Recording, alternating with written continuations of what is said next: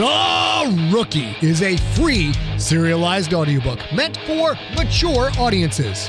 Written and performed by number one New York Times bestselling novelist Scott Sigler. For links to order a young adult version of this book without all the cussing in print, ebook, or audiobook, visit scottsigler.com slash the rookie one word.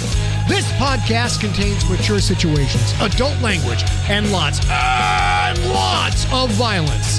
Listener discretion is advised.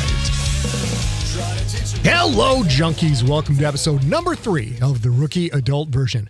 I hope you are enjoying the story. Those of you who haven't heard the adult version before, I hope you are digging this alternate take. I finished the first draft of Shakedown, the Crypt Book one. Whoop, whoop! It's finally finished. That is now over at Aethon Publishing, and also with Big John Biscara, the Siglerverse continuity czar. So the Aethon editor and Big John will go through it, give me notes back. I will get to work on the second draft. I've got to start planning for Crypt Book two while Book one is still fresh in my noggin, so that's what I'll be working on for the next couple of weeks, week, whatever, somewhere in that ballpark. Hey, hey, are you signed up for my text alerts? Text the word podcast, P O D C A S T, to eight five five, nine five five, five oh nine five. We update you about new episodes, live streams, new books, new t-shirts, new merch, and any earth-shattering news that might pop up. So again, text podcast to eight five five, nine five five, five oh nine five. Let me get you caught up on the story so far, and then we're all going to go jump a motorcycle through a flaming hoop.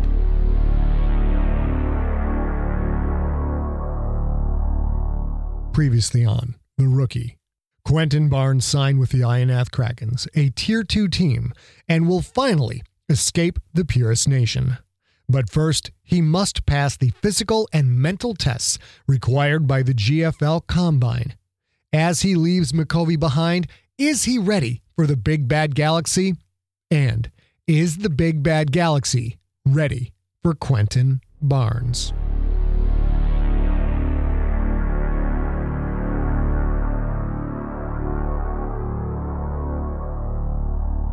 Seven days after signing the Kraken's contract, Quentin Barnes left the Raiders' locker room for what he hoped was the last time.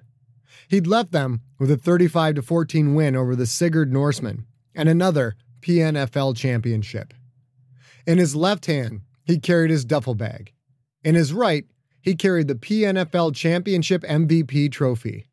Hiwan knew he'd earned it, with a record-setting twenty-four for twenty-eight, three sixty-three yard performance. That and four T D passes. Not a bad day's work. He walked outside, where the ever-present sound of the atmosphere processor greeted him.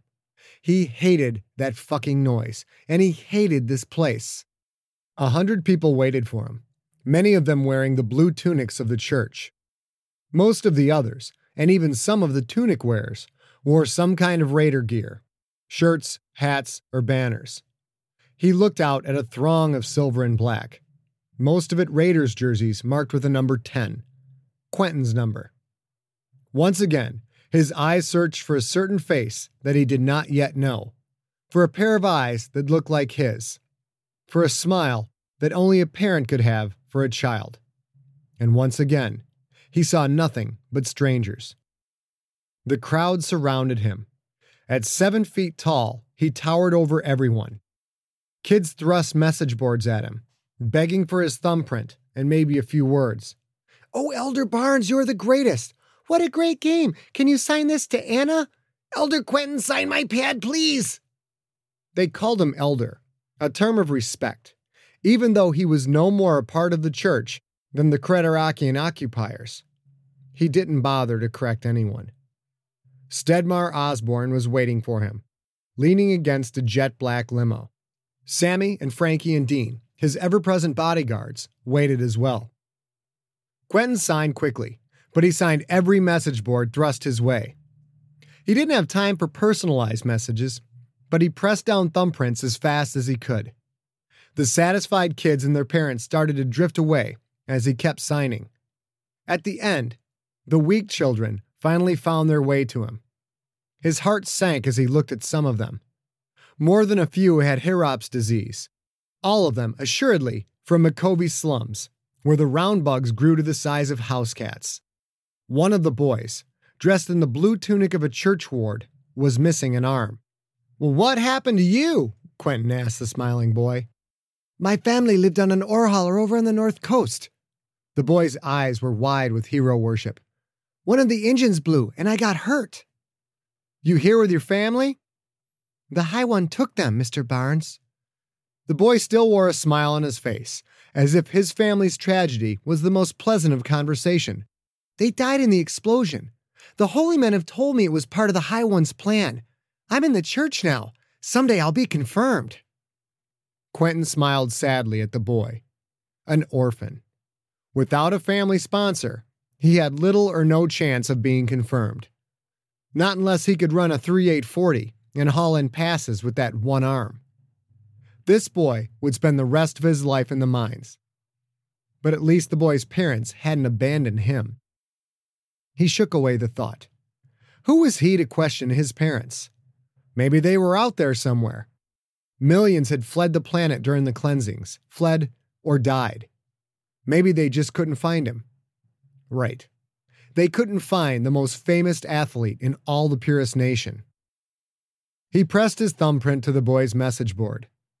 Quentin opened his duffel bag and handed the boy his sweaty game jersey. The boy's eyes widened to white marbles dotted with flecks of blue. "Take it, kid." The boy dropped his message board as he grabbed the jersey with his one arm. He clutched the jersey to his chest, his face the very picture of joy. "Let's go, Quentin. I ain't got all day." Quentin looked over at Stedmar, nodded to him, and knelt to pick up his bag. He paused there, looking at the bag, then reached in and started passing out the contents. To each of the remaining kids he gave something. Shoes, game pants, a t-shirt, even the bag itself. When he had nothing left to give, he stood and walked past the clamoring children to the waiting limo. Stedmar was laughing at him. "You traveling light, kid?" Quentin shrugged.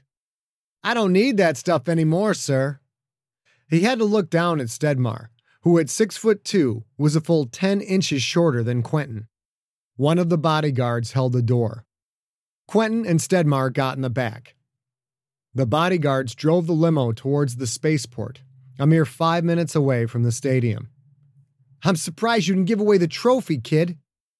Quentin held it out. "I saved that for you, Mister Osborne." The smile vanished from Stedmar's face. "Don't you fuck with me, kid." "No, sir. Four years ago you found me and gave me a chance. I'm off this planet because of you." Stedmar slowly took the trophy. He looked at it, a strange expression on his face, then looked back at Quentin. "I made a pretty penny on you, Quentin. I won't lie to you about that. I was already underpaying you, and I sold that same contract to Tier two, where it's not even close to what you're worth." Quentin shrugged. "It doesn't matter. I'll be able to renegotiate next year." "Sure you will, unless by some crazy fluke the Krakens make it to Tier one. Then you're a protected player for two years, and they keep paying you what you're making now." "I'll make the money back eventually, Mister Osborne." Stedmar nodded. "Somehow, I know you will. But listen, kid, you're in for a lot of changes. Some people like the big time, some don't.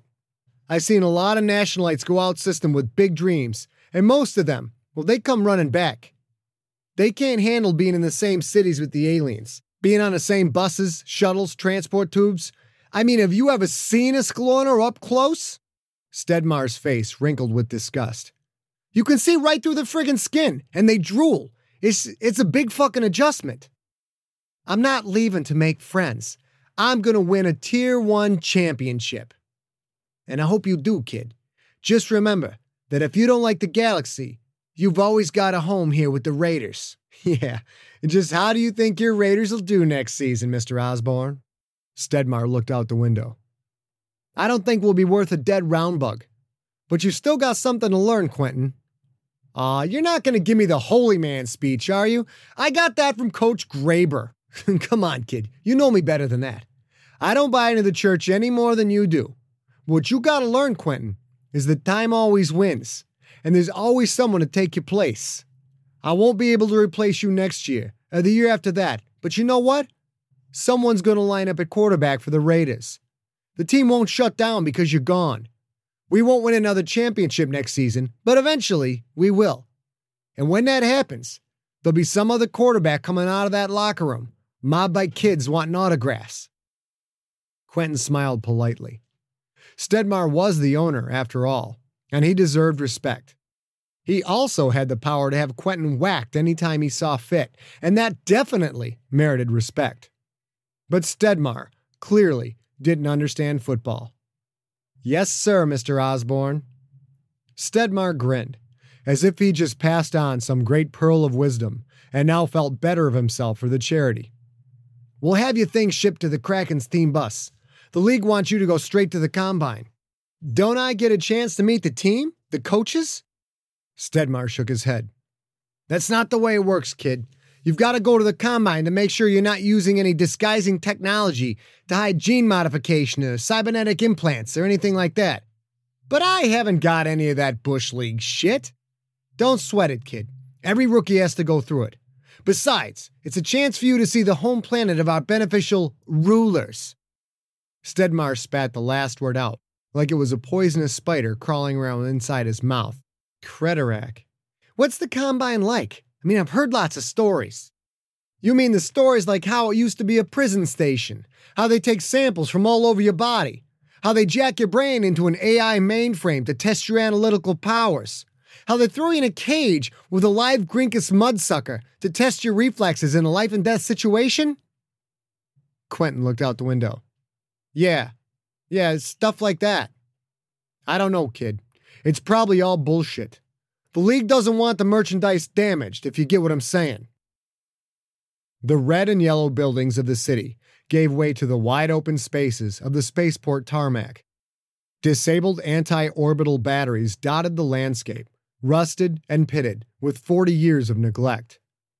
The huge relics were once capable of taking out a dreadnought as far as a light year away, or so the story went. Quentin's stomach quivered. A chill filtered through his body. The anti-orbital batteries marked the edge of the spaceport. He'd soon be on the shuttle, and after that, on the ship that would carry him to the Combine. Quentin clasped his hands together to stop their shaking, but he couldn't hide his fear from Stedmar. "Pre-flight jitters, kid?" Quentin looked out the window, then nodded. On the tarmac, a shuttle shot straight up, probably headed for the same ship he'd soon be on himself. "I'll never get that, kid. You go out on that field and those animals are trying to rip your fucking head off, and it doesn't bother you at all, but you act like a little kid when it comes to simple space travel." Quentin shrugged and kept looking out the window. Tier two meant more flying, a lot more flying, than his four or five yearly trips with the Raiders. He didn't have a choice. The car slowed to a stop. One of Stedmar's bodyguards opened Quentin's door. Stedmar handed Quentin a mini message board. "Your passport's in there. So is the Kraken's playbook.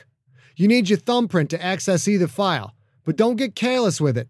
Thumbprints can be faked, and plenty of people would love to get their hands on a G F L passport. Just mind your manners, Quentin. You've got no experience dealing with these other races, and sometimes they can find just about anything offensive. Watch more. Talk less." Quentin took the pass and slid out of the car. He leaned back in to look at Stedmar. "As soon as they put a football in my hands, everything will be just fine, Mister Osborne." Stedmar smiled and nodded, an expression on his face that seemed both proud and slightly condescending. "Tear 'em up, kid." Quentin turned and walked through the doors. He didn't bother looking back.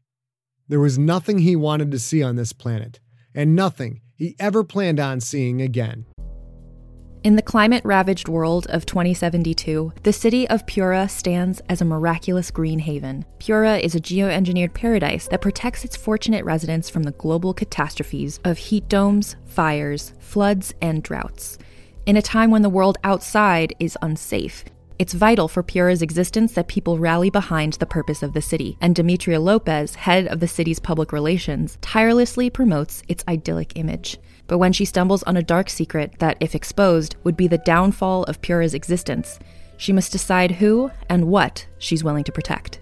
From Wondery, the makers of Academy and Doctor Death, The Last City stars actors Ray Seehorn, Jeannie Tirado, and Maury Sterling. Follow The Last City on the Wondery app or wherever you get your podcasts. You can binge all episodes of The Last City early and ad-free right now by joining Wondery Plus.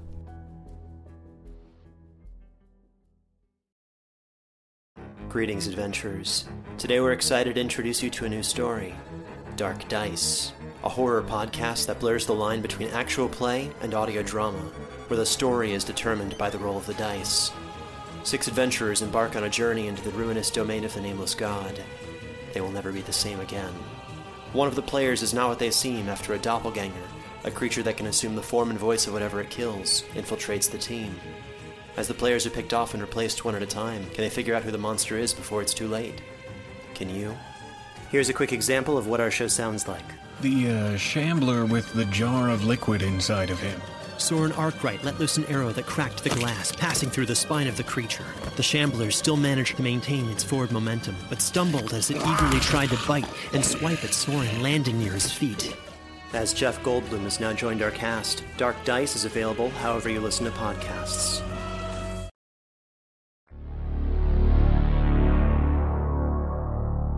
An excerpt from the book The G F L for Dummies by Robert Otto. The G F L's three-tier system is often a source of confusion for neophyte fans. While most understand the concept of Tier three as feeder teams, or what the old Earth N F L used to call minor leagues, the interaction between Tier two and Tier one is a little more complicated. Currently, there are two hundred eighty registered Tier three teams spread throughout the galaxy. These are official Galactic Football League franchises, registered with the Kretorakian Empire, and controlled by the Empire Bureau of Species Interaction, or E B S I. In truth, the E B S I does little to control Tier three other than to provide the same rules of play that govern the upper tiers, and to provide licensed referees from the Referees Guild. There are twenty-four Tier three conferences. Most Tier three conferences operate on a single planet. Some, like the Purest Nation Football League, feature interplanetary play. Conferences have around ten teams, and on average play a nine-game season, plus any conference playoffs or tournaments. The season culminates in the thirty-two team Tier three tournament. Each conference champ is invited, as are eight at-large teams. Note, due to religious preferences, the P N F L does not participate in the tournament. In this grueling tournament, a team plays every three days until a champion is crowned. The tournament is affectionately known as the Two Weeks of Hell. Tier three is an individual entity, separate from the other two tiers.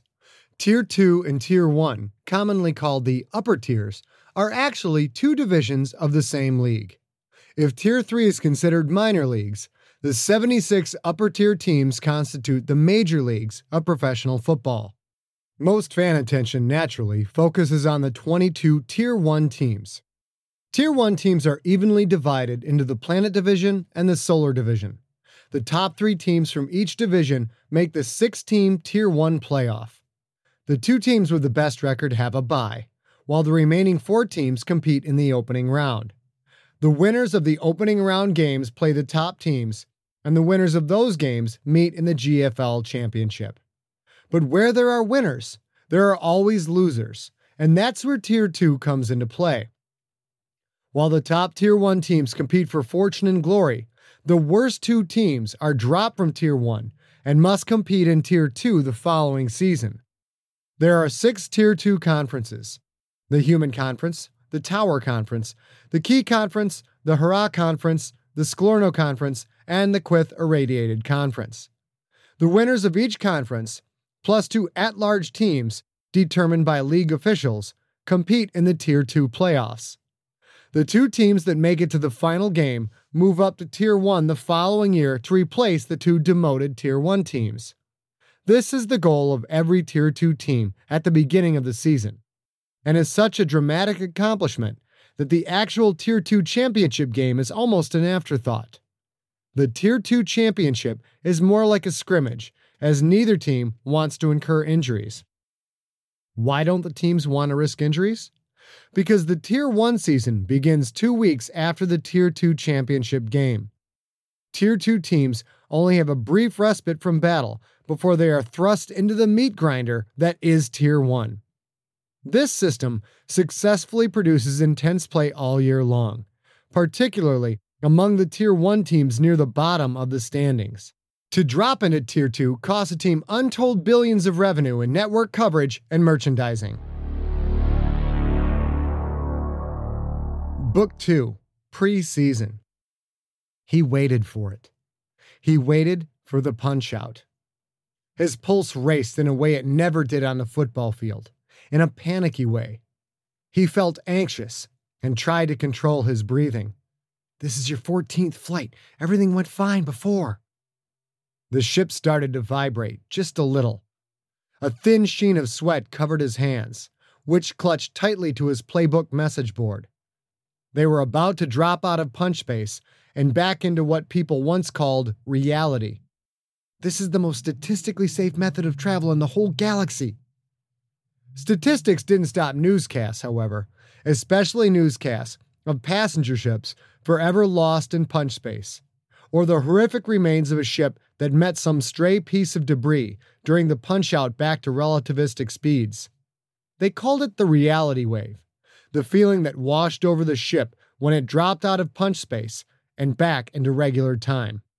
You'll be fine, you'll be fine, you'll be fine. His breath seized up, and he squeezed his eyes shut as the shudder hit. That sickening feeling of splitting or spreading. He knew everything blurred, himself included. He'd seen that blurring the first time he'd flown, and seeing it once was enough. Oh, high one, oh, high one, oh, shit, oh, shit. And then it was over. He forced himself to relax, forced open his tightly clenched teeth. He opened his eyes. The observation deck was still there. Quentin slowly let out a long-held breath. Everyone else on the observation deck looked relaxed. Everyone else always did. He liked to tell himself that they were just oblivious to the danger, rather than tell himself to stop being such a pussy. Four seasons in the P N F L had taken him to every major city in the Purest Nation. He'd seen all four planets, Mason, Solomon, Allah, and Stewart, as well as most of the colonies. So space travel was nothing new to Quentin, but this time it was different. This was his first trip alone, without the familiarity of his teammates. But on this flight, he certainly didn't suffer for lack of attention. On a ship full of Purest Nation businessmen, the league's M V P never went wanting for a drink or a dinner or some fat old bastard looking to shake his hand. This one guy in the ship, Manny Sayed, he followed him everywhere, trying to get Quentin to endorse his luxury yacht company. Quentin wasn't endorsing anything just yet. He didn't want to associate himself with one company before he signed with an advertising firm that could connect him to the hundreds of industries trying to cash in on the phenomenal marketing power of the G F L. The distance of this trip also made it different. The Purest Nation was only twenty light-years across at its widest. Most flights took only half a day. This time, however, he was at the edge of the galactic core, at Kretorak, the end of a three-day journey of some forty-five light-years. Quentin stared out the huge observation window, looking into space as the passenger liner gradually slowed to a halt some ways off the Kretorakian orbital station Emperor two. It was a huge construct, bigger than anything Quentin had ever seen. Hundreds of ships surrounded the station, all a respectful distance away. The tiny flashing dots that were shuttles constantly flew back and forth from the ships to the station, like a glowing rainstorm, simultaneously falling towards and away from the mile-long piers that jutted away from the station's equator. He heard the rhythmic clunk of a now-familiar footstep. Quentin grimaced, waiting for the fat voice to speak. If you think this is big, you should see Emperor One. It was Manny Sayed, his ever-present and never-invited companion of the last three days. It's almost twice as big. He bore the forehead tattoo and the blue robe of a confirmed churchman, a big robe to cover his wide girth. He also brandished a half dozen rings fashioned from the rare metals of the galaxy, and a wopal necklace that glowed with a suffused silvery light. Manny's left leg was missing just below the knee, yet he managed to turn even his handicap into a show of wealth with a platinum, jewel-studded prosthetic leg that announced his presence wherever he walked. Three days ago, the ostentatious show of wealth on a man wearing the blue took Quentin by surprise. The ship was full of such men, businessmen who paid lip service to the tenets of the church, but also bore the trappings of a more powerful religion, the religion of commerce. "I'm just taking in the scenery by myself, if you don't mind." "I don't mind at all." Manny stood next to Quentin and looked out the bubble-like viewport. "That's a hell of a sight." Quentin shook his head and sighed. "It's ironic, but Kretorak is somewhat like the Purest Nation. No non-Kretorakians are allowed on the planet. All transgalactic activity is handled on one of the five orbital stations. But while we do it for religious purposes, the Kretorakians do it for reasons of defense." "Why do they need to worry about that? They rule the whole damn galaxy." well, well, if you add it up, there's two trillion humans, Ki, Hurrah, Sklorno, and Lee Ki who'll do anything to end that rule. Patriots attack Kretorakian garrisons all over the galaxy, every day. Imagine what they do if they could actually land on the Kretorakian homeworld. Quentin noticed that Manny used the word patriots instead of terrorists. "They think all the other races are too warlike to be trusted. Don't forget your history, my son. They hid their sentience from the rest of the galaxy for over two centuries. They just sat there and listened to the rest of us killing each other." "No offense, Mister Sayed, but I've had my history lessons. I'd like to be by myself now." "Well, you're headed to the Combine, am I right?" Quentin nodded. Manny pointed to a bright star off the port side. "That's it right there." Quentin leaned into the window and stared at his future. "What's it like?" Manny shrugged. "Looks like any other station, really. Used to be a prison station, where the Kretorakians shipped their prisoners of war during the takeover." "Aw, come on. That's just a myth." "I'm afraid it's quite true, my son. From twenty-six forty-three to twenty-six fifty-nine, the station that is now the Combine was one of the worst places to be in the entire galaxy. They kept thousands of prisoners there. Not that many people made it out, and those that did were never the same." "Why's that?" "Torture, interrogation. The Kretorakians wanted to learn everything they could about their new subjects, and they view prisoners of war as property. Kretorakians breed in the billions, and they only live for ten or fifteen years, so life and death doesn't mean quite the same thing to them as it does to us." "Great. So I'm headed to a former prison station that used to torture and execute millions." Manny smiled and reached up to clap Quentin on the shoulder. "Oh, come on, my son. You're on your way to the G F L. Hell, if I made it out alive, a big kid like you will have no problems." Quentin looked inquisitively at the fat man. "You were in the Combine?" Manny's smile faded, and he shook his head. "Not the Combine, kid. You might say I was an original tenant." Quentin's eyes went wide with surprise. He hadn't met many veterans of the takeover. The majority of soldiers who served in that short, failed war were long since dead. The Kretorakians fought viciously, and rarely left their enemies alive.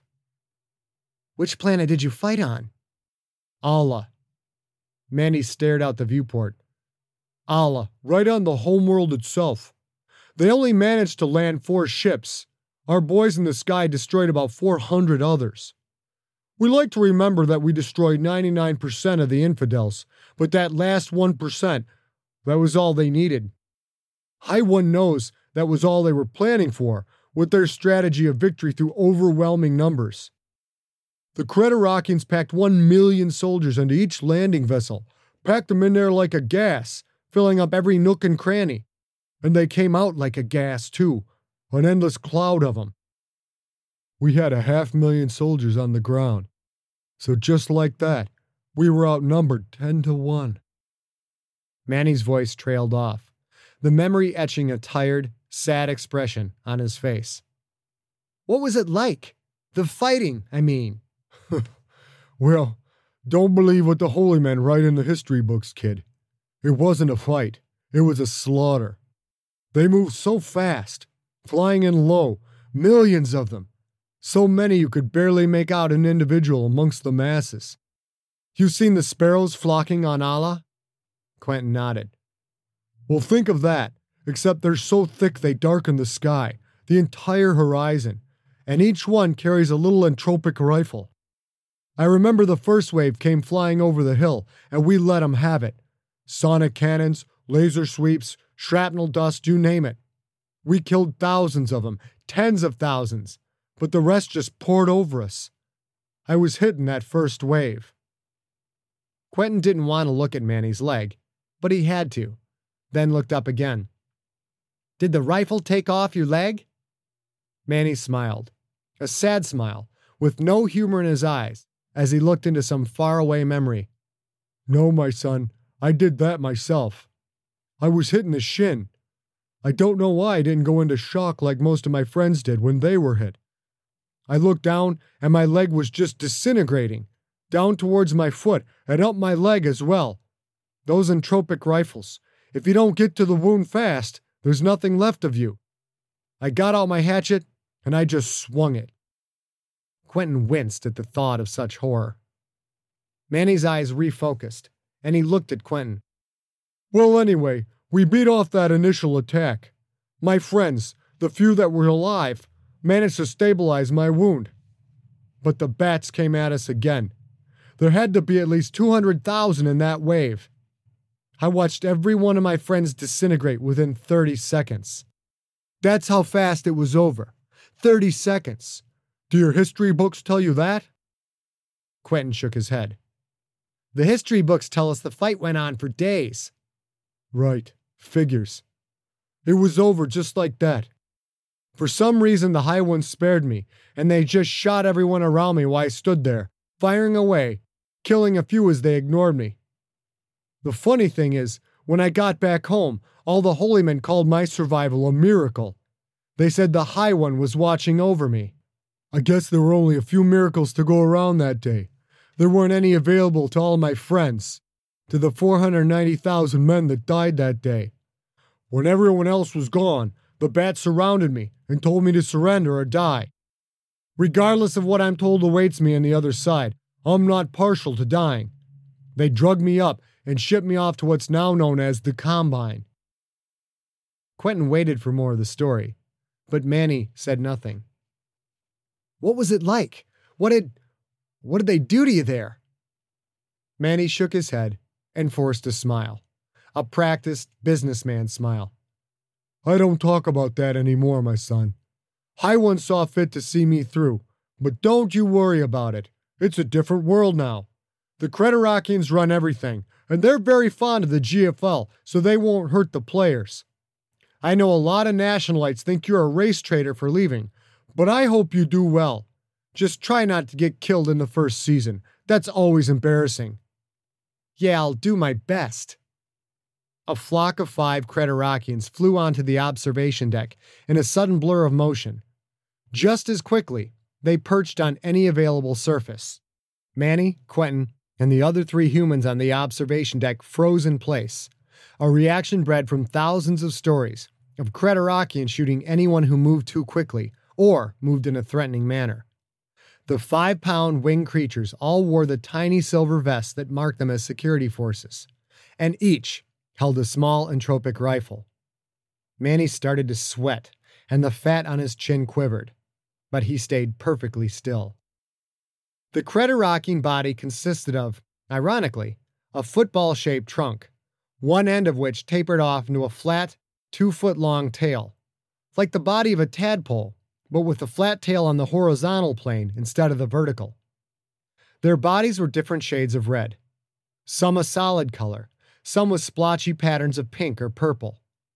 Thin, short legs ended in feet with three thin, splayed toes that curled around anything available. Two pair of foot-long arms reached out from either side of the body. The upper pair were webbed with membranous, patterned wings that ran from the tip of the arm to the base of the tail. The bottom pair looked just like the first, but without the membrane. It was the bottom arms that held the deadly entropic rifles. Quentin had always found Kretorakian heads rather revolting. Three pair of eyes lined the round head. A pair looked straight forward. A pair sat below those and on the outside, looking to the left and looking to the right, and a pair that looked straight down. "Quentin Barnes, you will come with us." Only one of them spoke, while the other four simply sat, their feet shuffling back and forth. Quentin let out a slow breath and tried to calm his heart rate. Not since he'd been a child of eleven had a bat actually spoken to him. There had been a riot at the mines. When the bats came to break it up, they killed fifteen men. "Good luck, my son." Manny bowed twice in the respectful manner of the church. He handed Quentin a small plastic chip. "My card. I'll be at Emperor One for a week, so if you need anything, give me a call, and you think about my offer. You'd look very photogenic at the helm of a luxury yacht." Quentin slipped the chip into his pocket. He walked out of the observation deck. The Kretorakians whipped into a hovering formation around him, surrounding him like an honor guard. An honor guard or a prison escort, Quentin thought. I got armed military guards leading me to a former prison station. Great. Just great. Somehow, his introduction to the Galactic Football League wasn't quite as glamorous as he'd expected. Chapter three, The Combine. The Combine was much smaller than Emperor two. A featureless gray orb devoid of any color, the Combine looked the part of a prison station. The shuttle docked, and the Kretorakian escort led Quentin out. More Kretorakians were waiting inside. Many more. Quentin tried to count them, but they flew so quickly and were so numerous, his eyes couldn't lock on. It was like being in the middle of a swarming flock of birds. He shuddered as he thought what it must have been like for Manny and the other human ground forces that tried to fight the Kretorakians some forty years ago. Quentin walked down the hall. It seemed as if the small flying creatures would slam into him at any moment, but they always banked left or right at the last possible second, just missing him. He walked forward, trying to ignore the little creatures that seemed to fill the tight hallway like a gas. He walked past a row of small pressure doors. His escort stopped in front of an open one. A Kretorakian perched on the doorframe, seemingly waiting for them. "You are Quentin Barnes. In the flesh. You are now number one hundred thirteen. You will answer to that number while you are at the Combine. Inside you will find human clothes. Wear them. You have five minutes to prepare, then we will begin testing." Quentin walked into the room. The door shut tight behind him. It took him only a second to realize he was in a prison cell. The only furnishing was a human-length metal shelf that stuck out from the wall at waist level. A metal toilet hung from the back wall. On the floor next to the toilet was a two-foot diameter circle of fine metal mesh. He recognized the mesh as a nanite shower. He'd used them at some of the opposing teams' locker rooms in stadiums that didn't have large water supplies like Makovi. On the shelf sat a yellow, form-fitting bodysuit labeled on the chest with the number one thirteen. Quentin looked on the back of the suit, expecting to see Barnes written in the typical block letters, but there was no name, just another one thirteen. The suit seemed heavy. The material felt slightly lumpy, as if it were filled with microwires and various tiny electronic devices. He sighed, wondering what he was in for, and started to strip.